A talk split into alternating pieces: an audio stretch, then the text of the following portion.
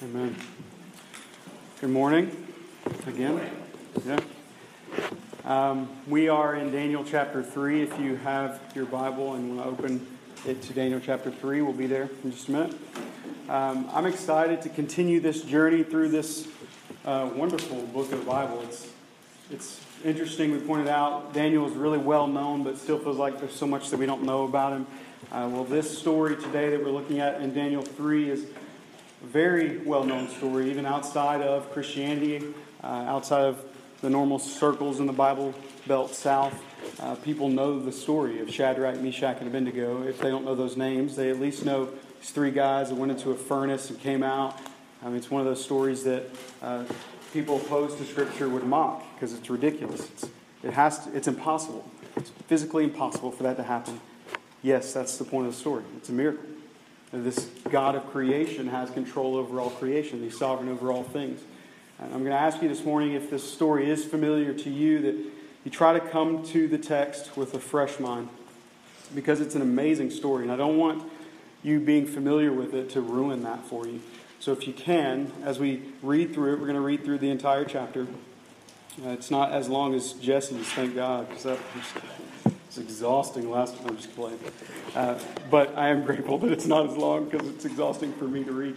Uh, but reading out loud uh, the Word of God, we trust that it is His Word. We trust that it carries truth, that it's more than just a story. So we're, we're not just going to read it, we're going we're to hear it proclaimed. We're going we're to see how God has given us this gift of His Word, uh, that it would point us to the, to the worship of our King and to see His might, to see His power over the kings of the earth. And so let's take a look, Daniel chapter 3, and see what God's doing.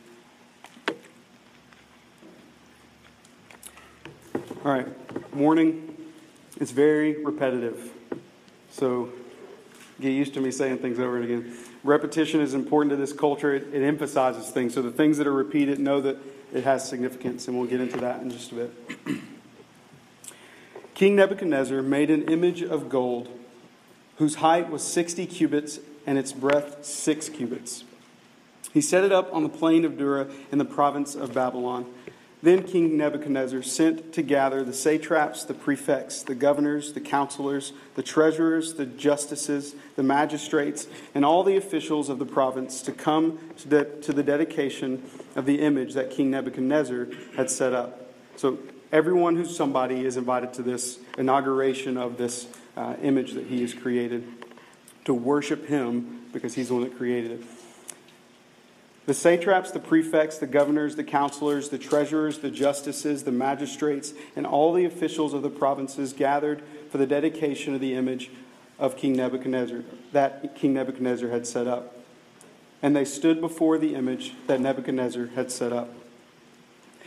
And the herald proclaimed aloud, You are commanded, O peoples, nations, and languages, that when you hear the sound of the horn, pipe, lyre, trigon, harp, bagpipe, and every kind of music, you are to fall down and worship the golden image that King Nebuchadnezzar has set up. And whoever does not fall down and worship shall immediately be cast into a burning fiery furnace. Therefore, as soon as the peoples heard the sound of the horn, pipe, lyre, trigon, harp, bagpipe, and every kind of music, all the peoples, nations, and languages fell down and worshiped the golden image that King Nebuchadnezzar had set up. Therefore, at the time that's, at that time, certain Chaldeans came forward and maliciously accused the Jews. They declared to King Nebuchadnezzar, O king, live forever. You, O king, have made a decree that every man who hears the sound of the horn, pipe, lyre, trigon, harp, bagpipe, and every kind of music shall fall down and worship the golden image. And whoever does not fall down and worship shall be cast into a burning fiery furnace. There are certain Jews whom you have appointed over the affairs of the province of Babylon Shadrach, Meshach, and Abednego. These men, O king, pay no attention to you. They do not serve your gods or worship the golden image that you have set up. Then Nebuchadnezzar, in furious rage, commanded that Shadrach, Meshach, and Abednego be brought. So they brought these men before the king. Nebuchadnezzar answered and said to them, Is it true, O Shadrach, Meshach, and Abednego, that you do not serve my gods or worship the golden image I have set up? So there's, there's no need to answer. It's a rhetorical question. Let's just see. Verse 15. Now, if you are ready, when you hear the sound of the horn, the pipe, the lyre, the trigon, the harp, the bagpipe, and every kind of music, to fall down and worship the image that I have made, well and good. But if you do not worship, you shall immediately be cast into a burning fiery furnace. And who is the God who will deliver you out of my hands? It's a great question, and they answer. Verse 16 Shadrach, Meshach, and Abednego answered and said to the king, O Nebuchadnezzar, we have no need to answer you in this matter. If this be so, our God, whom we serve, is able to deliver us from the burning fiery furnace, and he will deliver us out of your hand, O king. But if not, be it known to you, O king, that we will not serve your gods or worship the golden image that you have set up. Then Nebuchadnezzar was filled with fury, and the expression of his face was changed against Shadrach, Meshach, and Abednego. He ordered the furnace heated seven times more than it was usually heated. And he ordered some of the mighty men of his army to bind Shadrach, Meshach, and Abednego and cast them into the burning fiery furnace. Then these men were bound in their cloaks, their tunics, and their hats, and their other garments, and they were thrown into the burning fiery furnace. So they didn't waste any time, heat it up, toss them in. Because the king's order was urgent and the furnace overheated, the flame of the fire killed those men who took up Shadrach, Meshach, and Abednego. And these three men, Shadrach, Meshach, and Abednego, fell bound into the burning fiery furnace. Then King Nebuchadnezzar, who's watching the whole thing, was astonished and rose up in haste. He declared to his counselors, Did we not cast three men bound into the fire? They answered and said to the king, True, O king. He answered and said, But I see four men unbound walking in the midst of the fire, and they are not hurt. And the appearance of the fourth is like a son of the gods. Then Nebuchadnezzar came near to the door of the burning fiery furnace. He declared, Shadrach, Meshach, and Abednego, servants of the Most High God, come out and come here. Then Shadrach, Meshach, and Abednego came out of the fire. And the satraps, the prefects, the governors, and the king's counselors gathered together. It's convenient that every important person around is here to witness. And they saw that the fire had not had any power over the bodies of those men. The hair of their heads was not singed, their cloaks were not harmed, and no smell of fire had come upon them.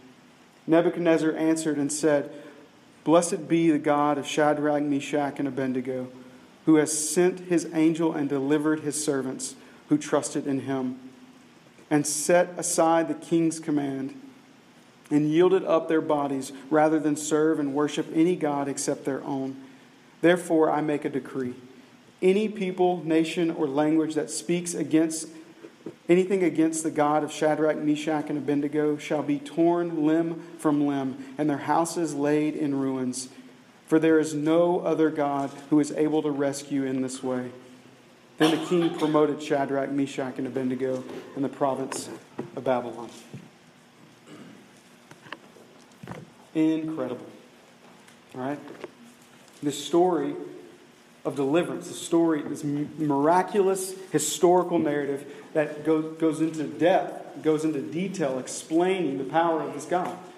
Despite what this king thought, in fact, he, he declares at the end that anyone against this God will be destroyed. Well, he's, he's prophesying something that he doesn't even realize he's prophesying. It's true. Everyone who's against this God will be destroyed.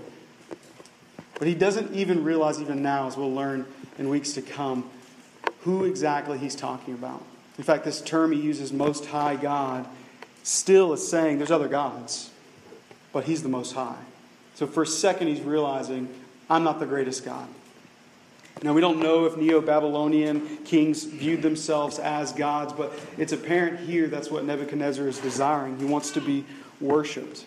And there's a lot we can see in common with this third chapter and the first chapter. These people of God are tempted to be like everyone else, and they withstand uncompromising their, their faith in the one true God. And this should be us. This, this should be our model. We've emphasized a few times it's not primarily a role model for us to follow, but we need to see these are people of God. This is what it should look like to follow God. This audacious behavior, this standing before a king, looking him in his face and saying, Doesn't matter what you do to me, I'm not going to lose faith in my God. Even if he doesn't save me, I'm not bowing to your idol. This should be us. However, if we don't rightly see how this can be us, we'll easily pile onto ourselves all these rules to follow, all this way of doing life, this shape we have to fit. We'll pressure ourselves into legalism doing everything we have to do so that we can appear to be people of faith. If we don't rightly see where this faith comes from. So, how much does our allegiance to God actually cost? Everything. It costs us everything. We're, our life is not our own. We have to see that clearly. It needs to be clear to us today. You do not belong to you if you belong to Jesus. You're His, and all of you is His. We need to understand the way we attain this faith is because Christ gave his life to buy us. We're his, we belong to him. So, any sidestep from that, any deviation from all faith is in Christ, is idol worship. It's namely worshiping ourselves. Now, it's clear here deliverance is probably the most obvious theme of this story, but there's a lot going on. The, and specifically deliver, deliverance for those who refuse to bow to false gods. But to get to that point of deliverance, so we understand salvation in three parts in, in Scripture justification, sanctification, and glorification. We've talked about that before. This justification, once and for all, we're saved, declared innocent because of Christ. We're wrapped in His righteousness. And one day we'll be totally free, and our glorification will be totally free from sin. Both of those are obvious deliverance deliverance from the penalty of sin, which is eternal damnation. It's the flames of hell forever. And that's our justification. Now, freedom from the ongoing struggle we have now with sin will one day come, and that's our glorification. It's obvious those are deliverance. But sanctification is difficult. Sanctification is this misery that we experience as we war against sin in our lives. These glimpses of goodness that we see in Christ, this drawing us to Himself, this perfecting that's going on. This being made holy is a painful process, but it's for our good. It's for the glory of God. And this story shows us all of these. It shows us this picture of deliverance that we will be saved through Christ. And we, we, we were saved and we will be saved. But it also gives us this picture of what it looks like to have the impurity burned away. And so we need to get into this, but I want to ask you some questions as we're, get, as we're processing through this. I want you to reflect a lot today. I want you to think about your heart. I want you to think about the idols you worship, the things in your life you value that you wouldn't consider idols, and, and just think about where your allegiance actually lies. Do we worship God above everything? And do we worship God in everything? What do you value the most in life? What do you fear the most in life? Do we have a faith that's securely in Christ that, that says, I will be faithful to Jesus no matter the consequence? If we're going to be a people who claim to have faith in Christ, we have to consider what exactly that means. What could test our allegiance? What could push us too far? What would the world have to take from us? If not our own life, maybe the lives of those we love. Maybe our health. Maybe our wealth. What would the world have to take to us before you turn on Christ? Now, surely we would say there's nothing, but I want you to really search your soul today as we work through this text. Do we compromise in any way our faith in Christ? Do we justify our behavior in order to worship things of the world? Do we justify things in our lives so that we can have some self indulgence every once in a while? And the reason I ask this question is because it's evident all throughout Scripture God above all else. In fact, the first two commandments he gives his people in Exodus chapter 20 or have no gods before me and don't worship any idols. He says, and it says, and God spoke all these words, saying, I am the Lord your God, who brought you out of the land of Egypt, out of the house of slavery. You shall have no other gods before me. You shall not make for yourselves a carved image or any likeness of anything that is in heaven above, or that is in the earth beneath, or that is in the water under the earth. So he's covering all his bases. Don't worship anything. You shall not bow down to them or serve them, for I, the Lord your God, am a jealous God, visiting the iniquities of the fathers on the children to the third and fourth generation. of those who hate me, but show steadfast love to thousands of those who love me and keep my commandments. He's, he's giving you this clear warning worship me alone above all else, or it's going to go very badly. But for those who actually worship me, you will, for the thousands, there will be a steadfast love. Love me, I love you. Now, we, we're going to draw some distinctions in a little bit of what exactly he's saying when we look at King Nebuchadnezzar. But despite these explicitly clear commandments in the Word of God, that's throughout Scripture, alongside all of these clear commandments to worship God above all else, we find the people of God worshiping everything else. Actually, made a long list of all the ways God's people compromise, and I decided to take it out because it was depressing. It was also too long. We would have been here all day just reading. But you can go through, starting with Adam, and see the people of God constantly turning to worship self, to worship idols, physically bowing for, before idols, and in their hearts exalting other things above God, just easily conforming to the ways of the world. Despite the fact that it's so clear, he's saying, don't do that. It's going to go badly for you if you do this. In fact, that's the reason the people of God find themselves in exile in Exodus and in Babylon and today. Because we worship the things of the world. Humankind cannot help but be religious. And, and by religion, I mean we, we know there's something beyond us. We know there's something that we have to attain. And so we're, we make these systems to figure out how do we attain it? How do we get that? And so we build religion. We see the brokenness in the world, we see the need for redemption, and we don't trust Christ with it. So we have to figure out our own ways to it. Even within Christianity, we try to figure out ways to attain this. Now, I don't know what your idols are, but I'm certain that you have them. I, I, I'm still trying to figure out what idols I'm worshiping. I can see some of them, and I'm at war against it. But I know there's evil in my heart as I'm continuing to be sanctified that I want to put to death. And I'm asking you, my brothers and sisters, help me in this as I help you in this. Let's kill these idols because Jesus is better. There's a creator, the one true God, that's better than anything in creation. So, whatever it is to help you process, we turn to food, we turn to media, we turn to social media, sports, hobbies, entertainment, family, friends, status, work, or just busyness. Any all sorts of worldly things. Whatever it is we serve and worship idols thinking we're going to find what we're looking for. That's the internal struggle of man in all of life. Every day the internal struggle we face is what idols are we worshiping? And that's what nebuchadnezzar is facing here now he, he may aspire to be worshiped by all of people as if he's a god but he's just a man trying to establish his kingdom and the truth is, we're doing precisely the same thing. Now, most likely, when you look in this story, you want to be Shadrach, Meshach, and Abednego. I do too, I'm with you. But we're not those three men here. Sometimes there's maybe glimpses in our lives where we're faithful in that way. And at, first, I was thinking, okay, maybe I'm just the rest of Israel, the, the rest of the, those in exile. Maybe I'm the, the people of Babylon. I'm one of the satraps, whatever that is. I'm one of these guys showing up and bowing to the image. But I think more clearly as I studied this passage, I'm Nebuchadnezzar. I'm trying to establish my own kingdom. I want everything to be about me. And we learned in the previous chapter, Nebuchadnezzar is a religious man, like all of people. In fact, he has these dreams and he knows they mean something. This is a sign that he knows there's something beyond him. So he's begging people to interpret these dreams, and Daniel interprets it, and he sees clearly the God that Daniel worships is the Most High God.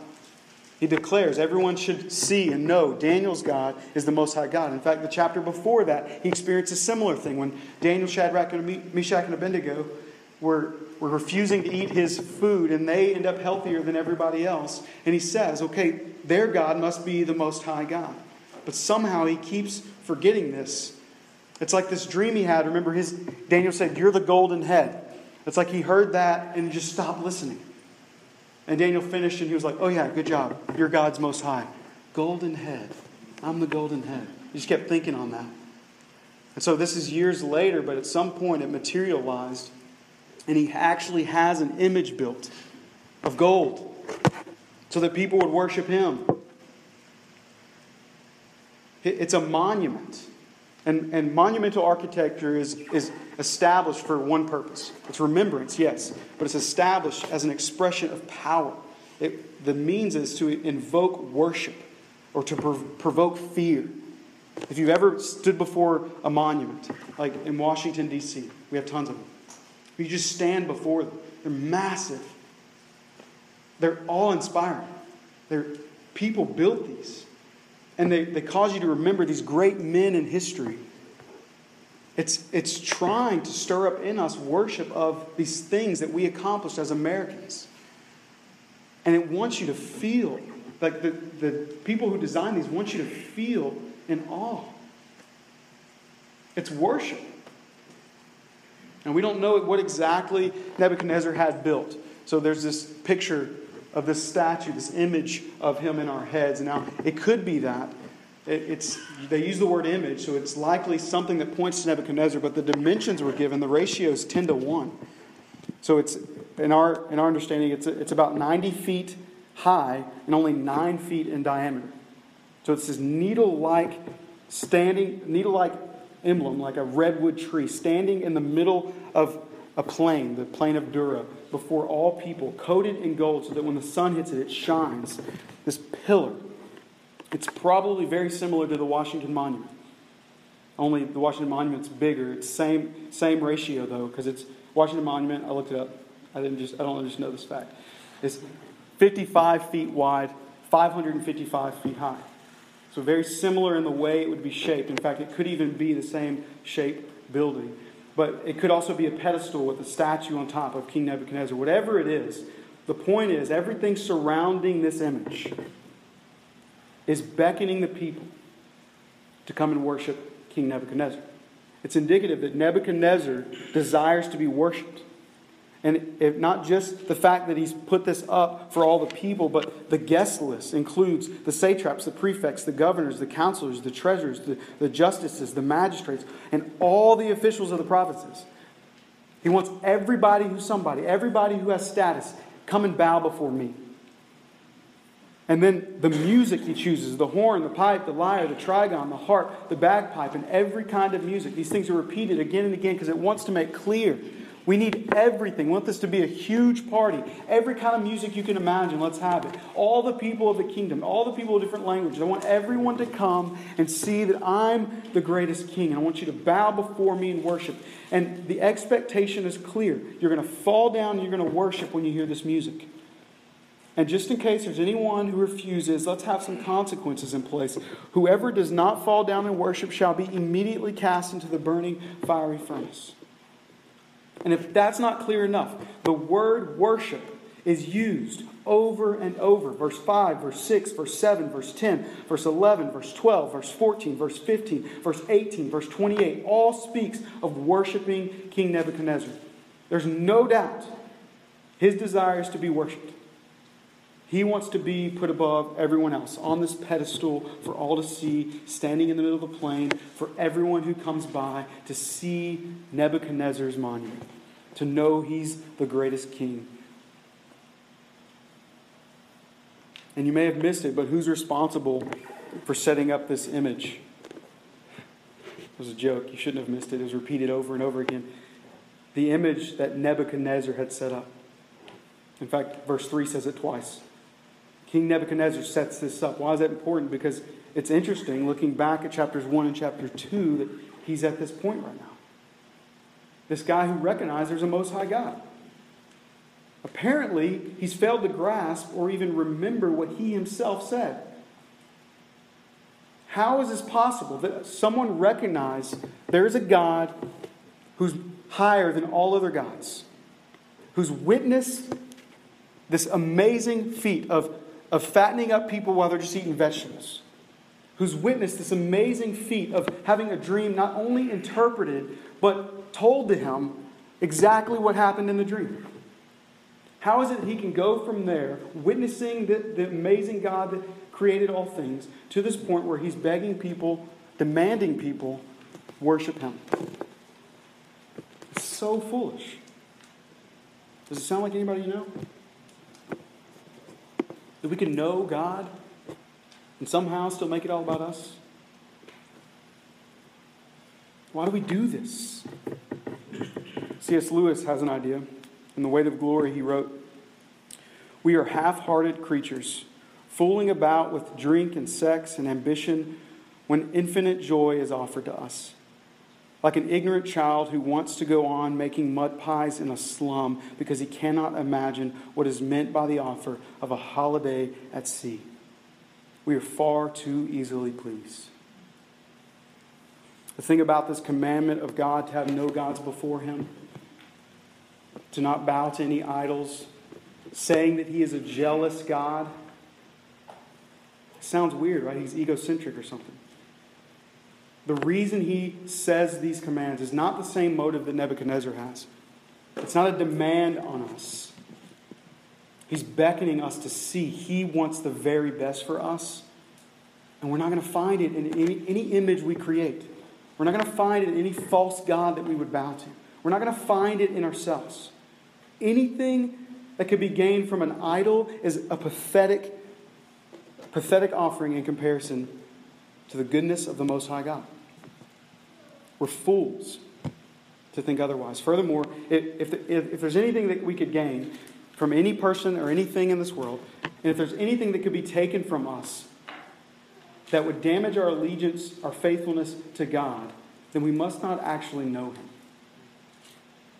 The Apostle Paul understood this well, and after writing about all the things he accomplished, he writes in Philippians chapter 3, verses 7 and 8 But whatever gain I had, I counted as loss for the sake of Christ. Indeed, I count everything as loss because of the surpassing worth of knowing Christ Jesus my Lord. For his sake, I have suffered the loss of all things and count them as rubbish in order that I might gain Christ. Now, this should not be considered radical Christianity. This should not be extreme to us. The fact that Shadrach, Meshach, and Abednego would say, Well, throw us in the fire. We're not bowing to your God. It should not sound extreme if we know God, if we see how good He is, if we know how faithful He is. This is not radical of them. This is Christianity, that we have tasted and seen how good our God is. The only way we would resist, the only way we would cave, the only way we would give in to idol worship is if we're easily pleased by the things of the world. It's not that it's too difficult, it's that we're too easily pleased. We either worship the true God or we settle for worshiping creation. There's not an in between. There's not a sometimes I'll worship God, sometimes I won't. We're either worshiping the true God or we're worshiping creation. And with this broken mind of ours, we need it to be renewed. With this deceptive heart of ours, we need a new heart. With these selfish desires of ours, we need our desires replaced because we're idol worshippers. And we should hate this about ourselves. We should hate the old you. You should hate your desire to indulge in sinful things. We should put it to death. It's killed Christ. But Christ overcame it. He overcame sin and death so that we could worship Him. We are worshipers. You are worshiping. Everyone, whether Christian or not, you're a worshiper. And there's this war going on, the, the selfish us, lusting for the things of the world. And we, we find the, the elite among us, the celebrities. We find the famous and the infamous and the insta famous, whatever it is. We find these people we want to be like and we idolize them.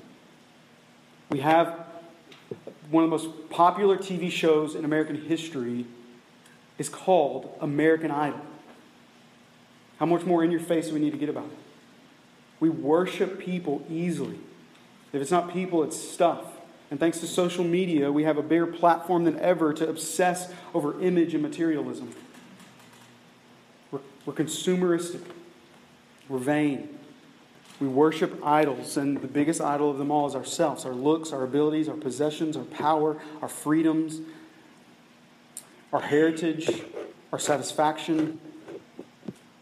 We demand it be about us, even in small ways, and there's no room for any of it because even the smallest things will grow to destroy us. In Romans chapter 1, we hear clearly this, this very warning. For although they knew God, they did not honor him as God or give thanks to him, but they became futile in their thinking, and their foolish hearts were darkened.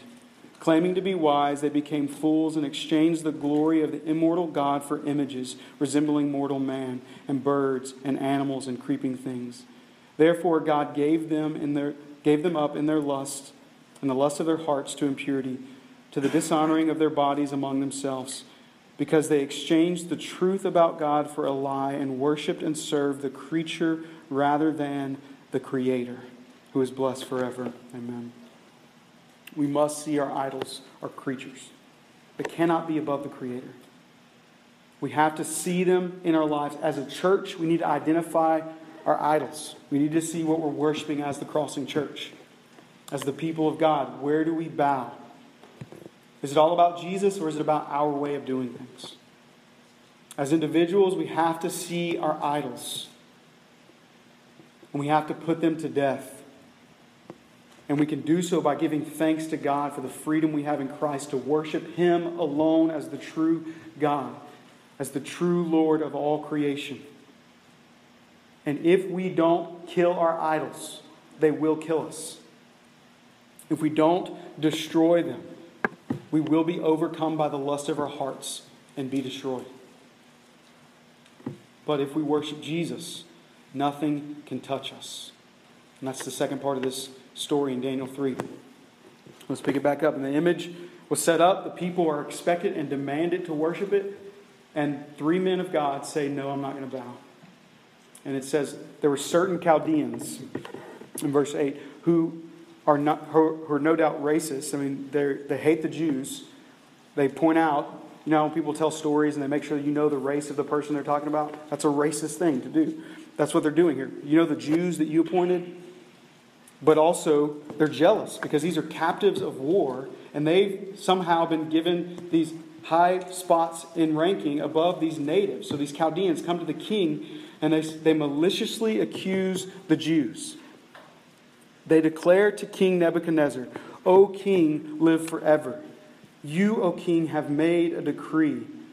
And then they go on to tell every detail of the decree as if he didn't know and to remind him you, you said they were going to be punished in this way. These Jews you gave authority to, they're refusing to bow to you. So the king is upset. He calls them in, he gives them the run through. He says, Hey, look, you know, this is what you're expected to do. I'm going to see the music play and I'm going to see you bow, right? And if you don't, here's what's going to happen. And their response is incredibly bold, and they say, O Nebuchadnezzar, we have no need to answer you in this matter. If this is so, if what you're saying is true, our God, whom we serve, will deliver us. And they go on, but if, if he doesn't, even if he doesn't deliver us, we're still not going to serve your gods. We're not going to worship the image. We will not bow. And the king is filled with fury, and the expression of his face changed. I love that detail. He's so angry, the expression of his face changed, like he's shocked by it. And so, in this rage, he has the fire increase. He, he has his mightiest men bind these guys and throw them into this, uh, into this oven, this kiln, this, this furnace. Now, these are, these are common means of execution in the time. So, they have this giant, like barrel shaped uh, kennel, or that's not the word for it, kiln, this, where, they, where they melt their metals, where they burn. Kennel's where you put a dog, I know. So, so they have these giant barrel shaped things with chimneys at the top and doors or, or, slots on the sides where they can pull out the ashes and put in the coal. And then they have these openings on the top with these earthen ramps leading up to it where they can toss men in for execution. So this is a, a common practice, but it's so out of control because of the urgency of the situation, because the king is so angry. He has them heated seven times hotter than normal. It's so hot that as they're being tossed in, these mighty men of Nebuchadnezzar's army are killed just from standing too close.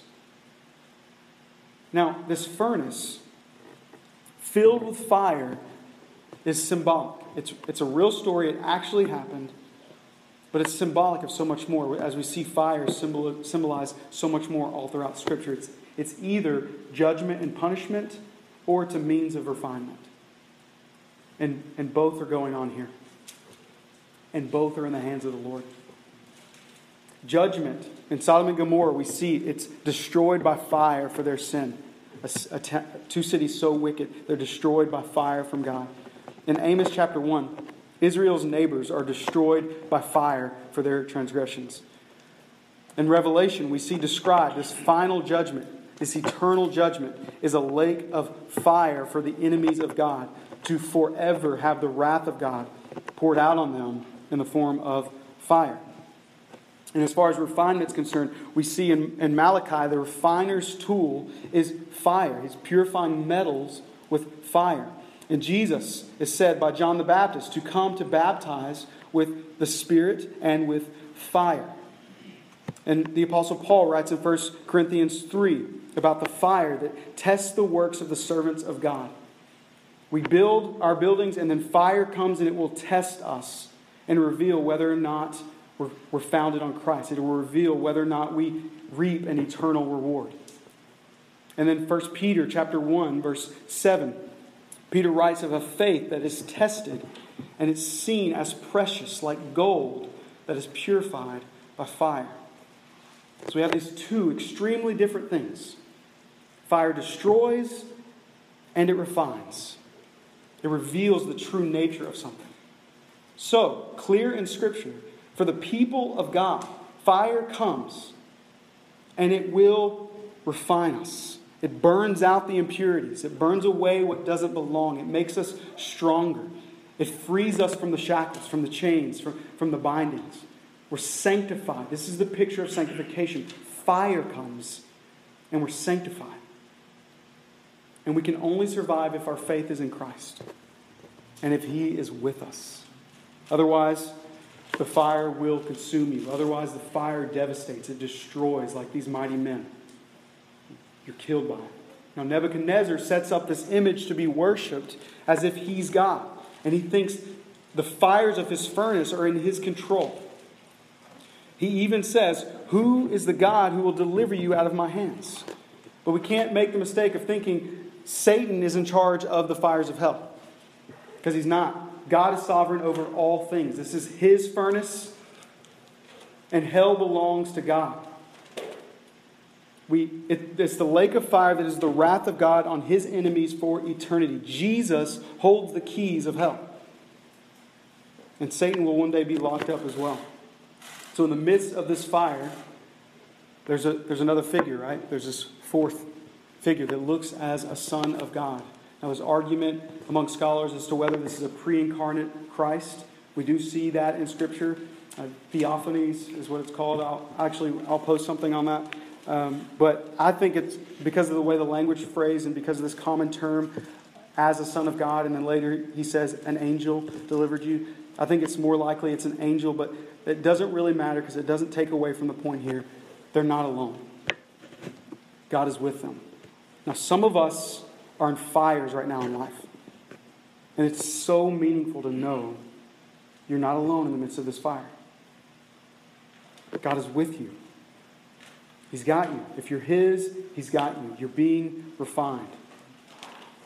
So, as you experience the suffering, as you experience the pain, consider whether or not you've been looking at it wrongly. Consider whether or not you've seen it as judgment. As you, have you seen it as something destroying you? Or have you considered that if you belong to God, that's never the case for fire? It's refining you. You're being sanctified. Your heart can rejoice that you're not alone. Be grateful for the pain, even, because God is using it for your good and for His glory. And the fire has no power over you, just like it had no power over these three. They didn't even smell like smoke. The only thing the fire did is free them from their bindings. Unbound in the fire, you're not alone. And this message is significant for the people of God in Daniel's day because they're on the, the verge of horrific devastation. Persecution is coming for the people of God. And so, for them to hear this story, to know of this fire, to see these men remain faithful despite that they're doomed to the fire, to stand before the king and say, We're not bowing to any other God, no matter what comes, This is no doubt encouraging to them. But even today, as people around our world are persecuted for the God they worship, refusing to bow to other gods, this is no doubt encouraging to them. Even for us, in a country where we're free to worship whatever God we want to worship, we're labeled as intolerant. We're hated by the media. We're hated by certain people in our nation for the things we believe, for the God we worship, for what we stand against. But let's not bow to what the culture demands. Let's see that this God is worth standing for.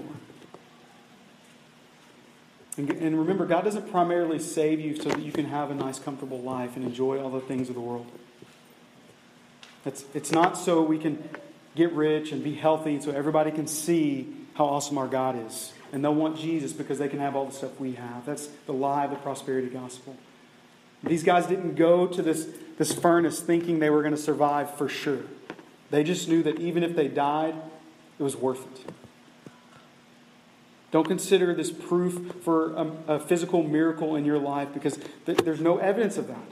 Even if they die, they're going to be faithful. And that's our position. If everything goes wrong, if we lose everything, even if we lose our lives, we're not seeking to gain something in this on this earth.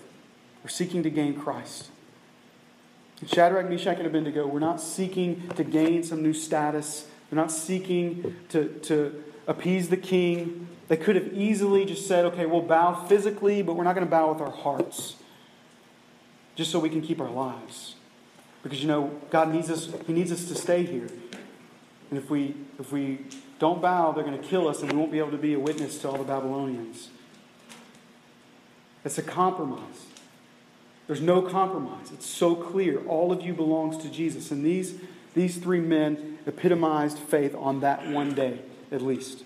We know they sinned elsewhere because they're, they're people, but at least in this story, they showed us what it looks like to stand bold for our King. Now, these three also died eventually. They lived through this, and their physical deliverance from this furnace only allowed them to live however long God allowed them to live, and then eventually they died.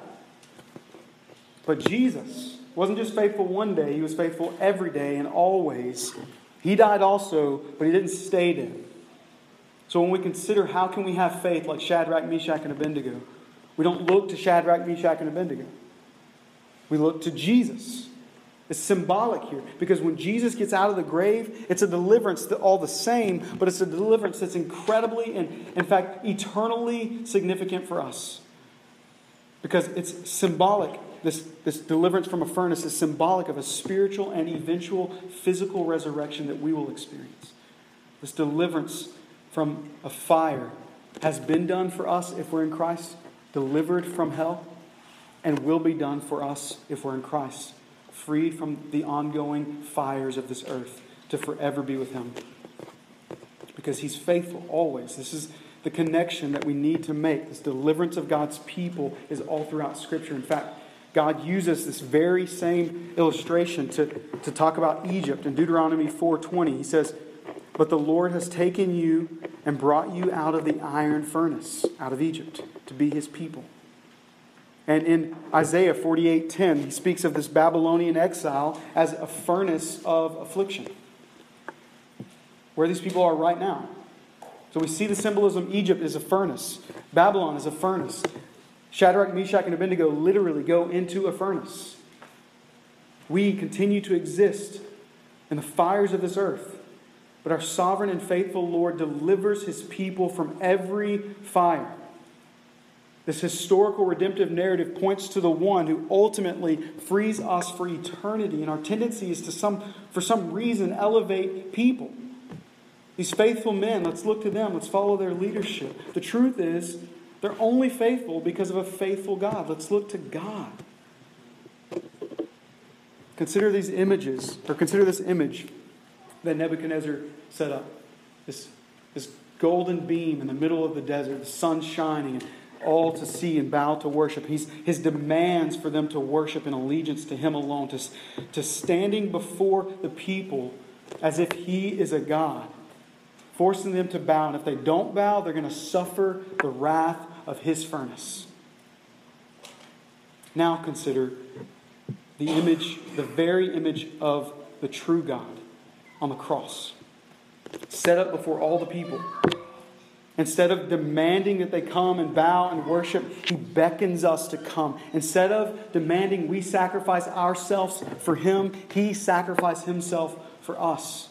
He draws us to Himself. He's given Himself up so that we, instead of, instead of demanding we fall on our face and, and forcing us to worship Him, so that we would see how good He is, He's beckoning us to come and taste and see His goodness that we would see He's better than anything this world has to offer. That bowing before Him, we find all that we need so we don't have to look anywhere else. We are satisfied in Christ. He is making us new. He replaces those desires, He replaces that heart, He renews our mind so that we're no longer conforming to the ways of this world and these cycles, trying to find something to drink in empty wells, trying to find some sustenance and, and bread of the earth. Because He is the living water, He is the bread of life. He's everything we need. And so instead of being compelled to worship idols, we're compelled by the love of Christ to live all of life for Christ, no longer led by our own desires, but led by our desires in Christ to worship Him above all else. So, two things are sure for every Christian there will be fire. Whether it's foes or woes, there's going to be trouble, there's going to be tribulation, there's going to be difficulties. But Christ has overcome the world. There will be fire, but God is faithful to see us through it, always, and He's with us in all of it, always. Even if it means you will physically die. All that is, is delivering you into the arms of your Father. The worst it can get is they take you out. The worst it could have got for Shadrach, Meshach, and Abednego is the fire kills them. And then they're with God forever. That's why Paul can so confidently say, For me to live is Christ. Everything is Christ. All of me is Jesus. Everything about my life is worship of Jesus. And if I die, that's even better. Because I get to be with Him. Is that us? Some, some questions to reflect on. I told you I want you to reflect. Some things to consider when we consider this calling to give all of us to Jesus is do we actually believe He's better than what we can gain for ourselves? Is standing firm in obedience to Jesus, having no gods before Him, is it worth whatever it may cost you? How can we confidently and boldly live for Christ in a culture that constantly stands opposed to our faith, dismisses us as intolerant, and demands we worship and conform to their ways of doing things? What is the most difficult thing you face in your life today?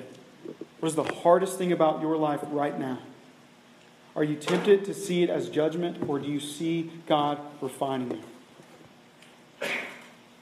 How are you motivated by this word today to live life on mission for God? And know that He will always see you through the flames of this world. And then, lastly, how can you take what you've learned? How can you see these truths and go encourage somebody with it? Who can you encourage with this truth? Let's be a people that doesn't, doesn't just consume this for our own benefit but proclaims this beautiful truth that our God is faithful always, that he, He's delivered us from hell, He's delivered us from eternal flames, and He will one day rescue us from this ongoing torment of wrestling and fighting and warring against sin. In fact, He's given us reason to rejoice here and now. We experience the joys of one another. We experience the goodness of our God in, in tasting good food and enjoying art and enjoying music and enjoying fellowship with one another. There's reason to celebrate now, even if you're in the middle of the furnace. Because God is faithful always. Let's pray. Father, I thank you for your word. Let it be that we don't just say thank you for your word. Let our hearts worship you for this word. that we would be grateful for our God because we know our God. That we would see your goodness. We wouldn't be easily satisfied by the things of this world, but that we'd identify the idols in our lives and destroy them before they destroy us. That we'd exalt Christ in our hearts so that we could stop exalting ourselves. That we would see any sacrifice of anything in this world is no sacrifice in light of Christ. That any suffering we endure in this world is no suffering in light of the sufferings of Christ. That we would remember the one who became sin, though he never knew sin, so that we could become the righteousness of God. That we'd remember Christ giving himself up was purchasing us back from darkness. That we would devote ourselves to this calling to be ambassadors for Christ in all of life. And that we would not just identify the idols to destroy them because that's what we're supposed to do, or because we feel bad about it, or because we're afraid of hell. But that we would kill the idols because we see you're better, that we would delight in you, that we would know your commandments are for our good, that you are jealous for us because you want us to delight in you. And so let us sing songs of praise. Let us feast on what you've given us in Christ. Let us give to this mission, all in worship of our King, who stands above every king of the earth, the one true God. Jesus' name, amen.